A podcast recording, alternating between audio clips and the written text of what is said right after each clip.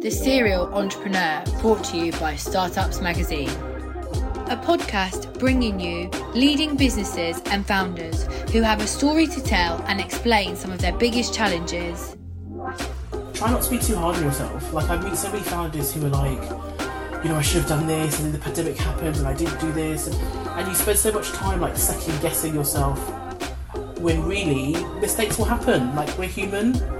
It really does improve over time and i think sometimes when you're starting out you kind of almost expect yourself to have you know super high standards from the start you know you want to do your best at the start absolutely but you're never going to be perfect Plus, share their biggest secret, their favourite breakfast cereals. My favourite cereal is an Australian cereal called Nutrigrain. Rice Krispies. It's pretty boring. Weetabix. I have a clear winner. It is uh, Cocoa Pops.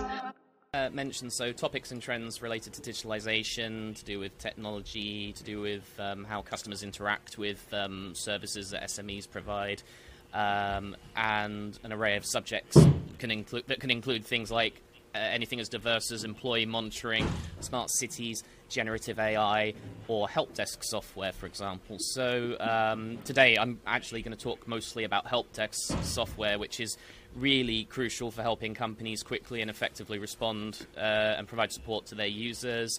Um, so we conducted a we conducted a study on this uh, to investigate how consumers interact with it and what kind of preferences they um, have when using it. It's not the most like. It's maybe you know obviously I've mentioned things like employee monitoring and generative AI, so you know it's not maybe the first subject that jumps out to many people's minds, but mm-hmm. help desk is really really important for businesses. especially- The Serial Entrepreneur, brought to you by Startups Magazine.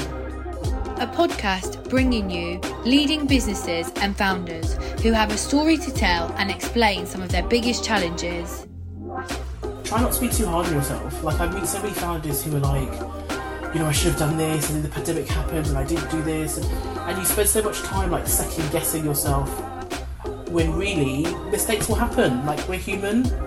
it really does improve over time and i think sometimes when you're starting out you kind of almost expect yourself to have you know super high standards from the start you know you want to do your best at the start absolutely but you're never going to be perfect Plus, share their biggest secret, their favourite breakfast cereals.